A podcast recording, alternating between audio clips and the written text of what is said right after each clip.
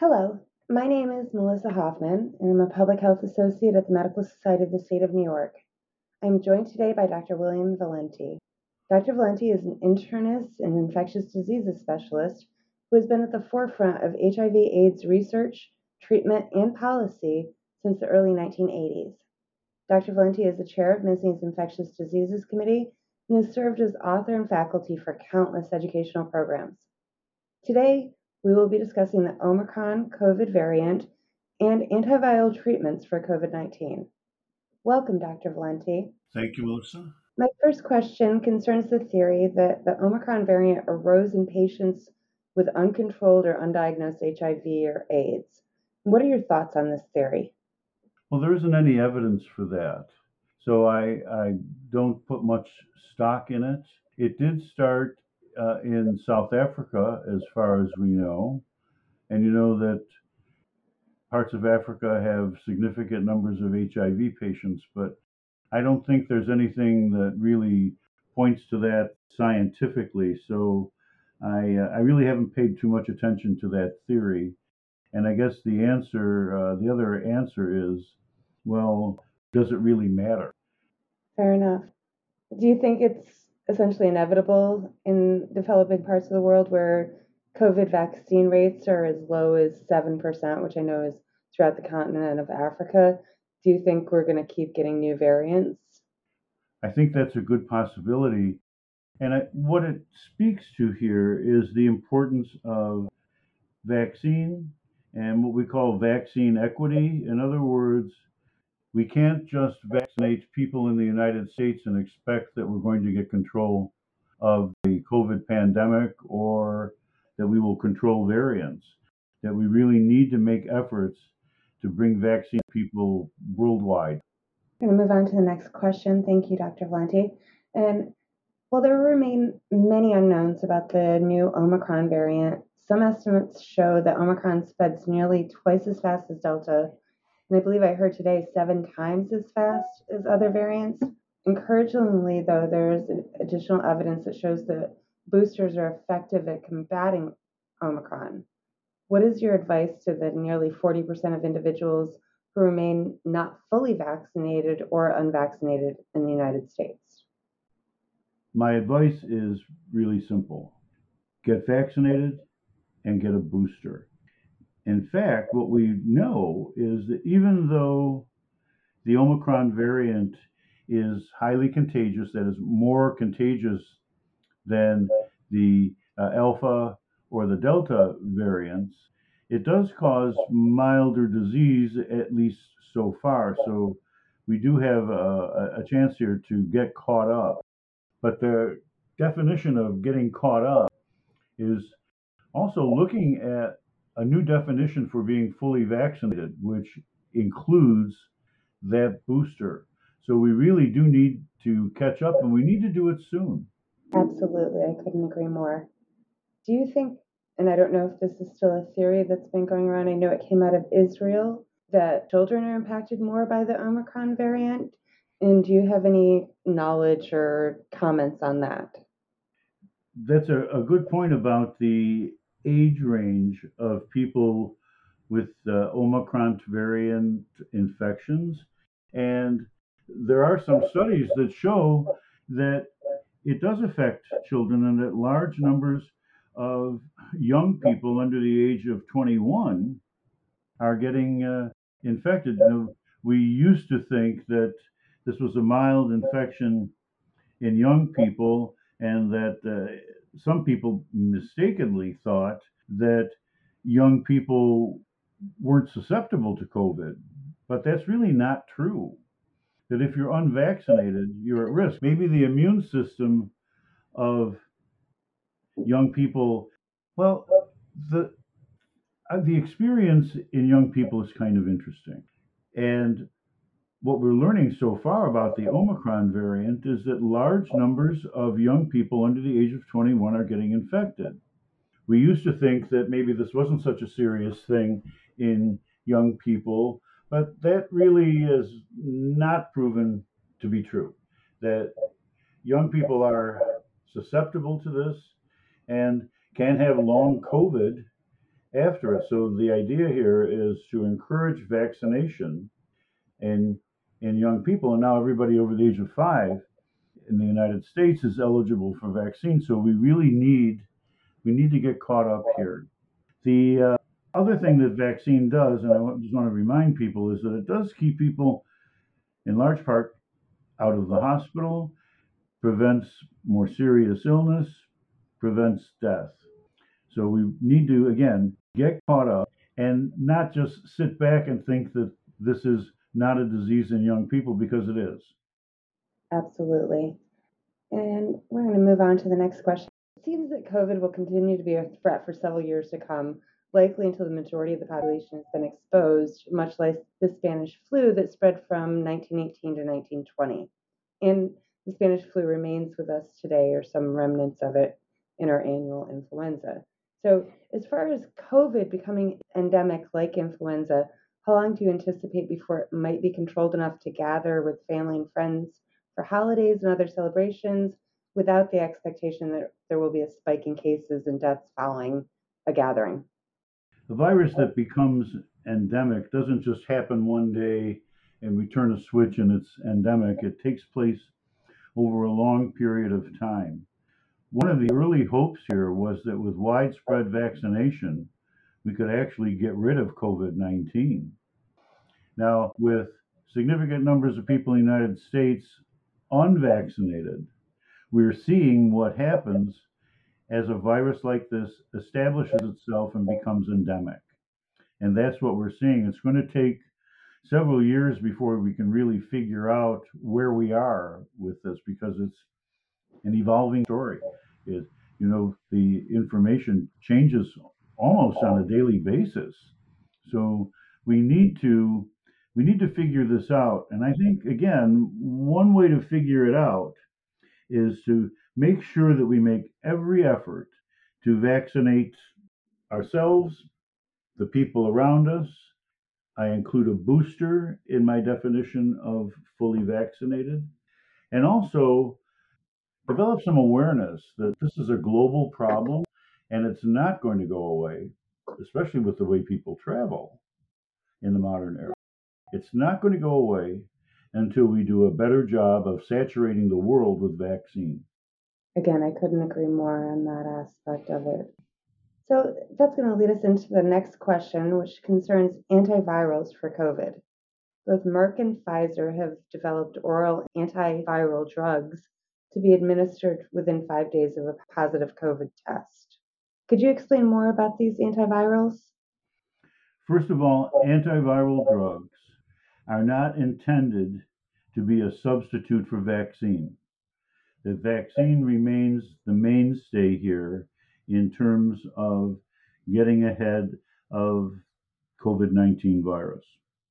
The drugs, though, are game changers because they add another strategy to managing COVID infections. Remember, though, that there is some immunity that happens after infection, but the real long standing immunity from COVID comes from vaccination.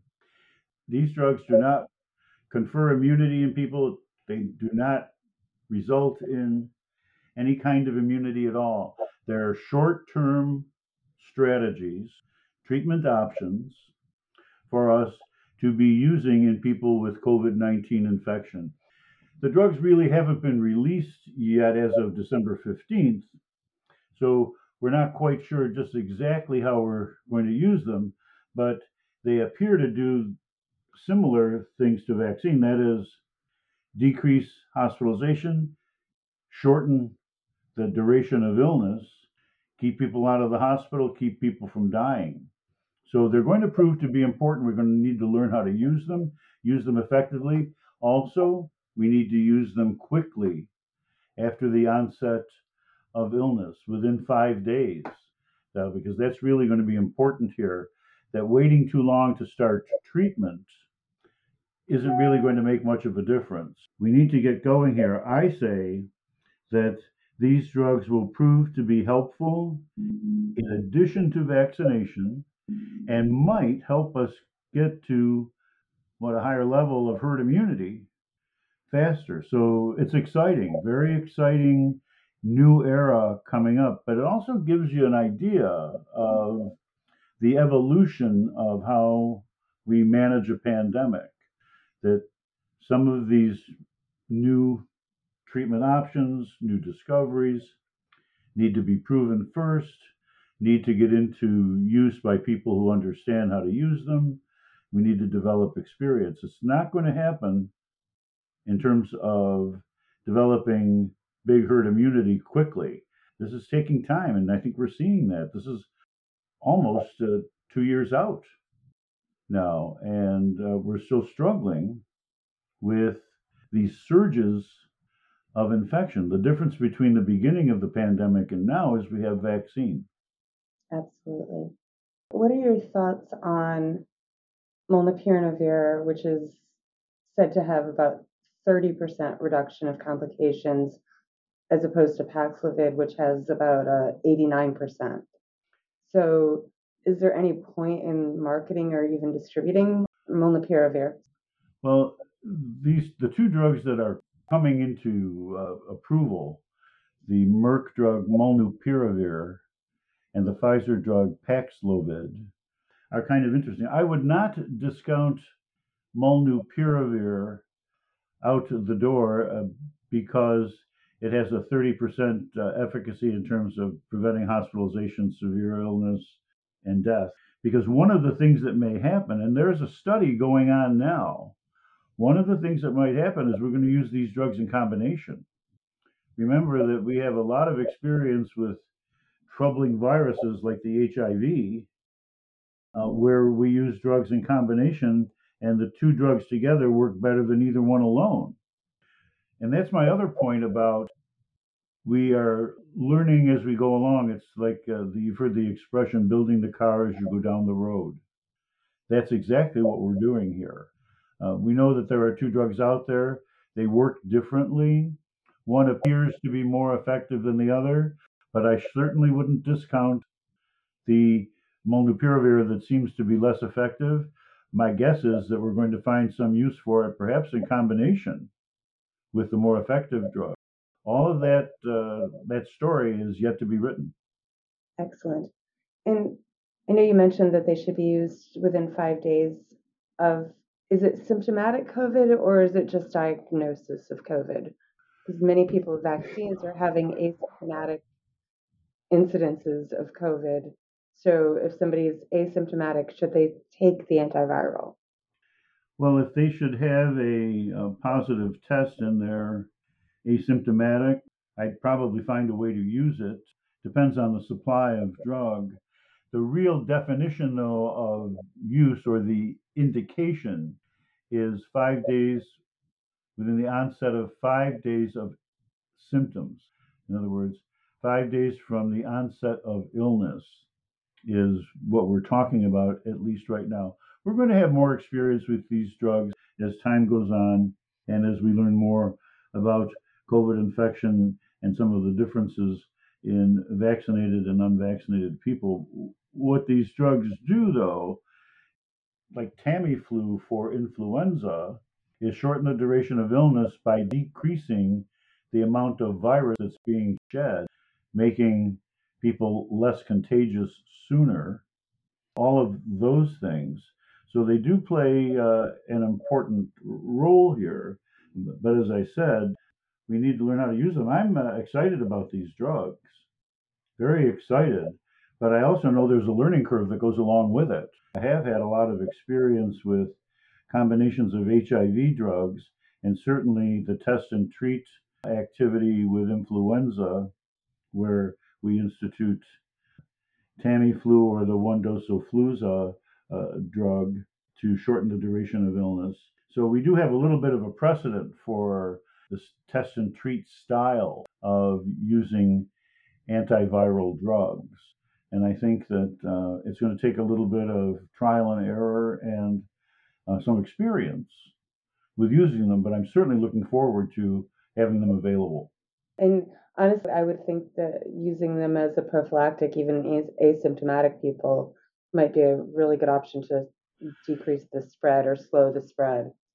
the preventive landscape is also uh, interesting. And we haven't talked yet about using these drugs, molnupiravir or Paxlovid, as preventives in people who have been exposed to someone. Uh, that may happen. There is a drug, though, that can be used for what we call pre exposure prophylaxis, and that's a monoclonal antibody made by AstraZeneca. It's a combination of two drugs with very long names, so I'm not going to say them, but to say that there is a uh, preventive agent for people who are immunocompromised, who may not have responded fully to vaccination, people in that group, or that risk group. So there is a monoclonal antibody that provides about six months of protection. Again, the landscape of drugs for both treatment and prevention is changing before our eyes. Indeed. And do you see a lot of use of the monoclonal antibodies? I know it's something that has to be infused as opposed to being an oral medication. Right. The monoclonals are generally given by intravenous infusion, but there are a couple that can be given subcutaneously. So that's a good thing. The uh, monoclonal antibody options are evolving and becoming more convenient. I still think they're underutilized. Mm-hmm. Availability, uh, capacity, uh, getting the drug into people within 10 days of the onset of illness has proved to be a challenge.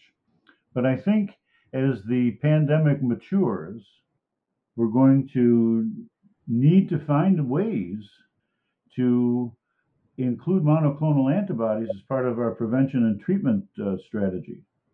Definitely sounds as though that's a very effective use of them. Yeah.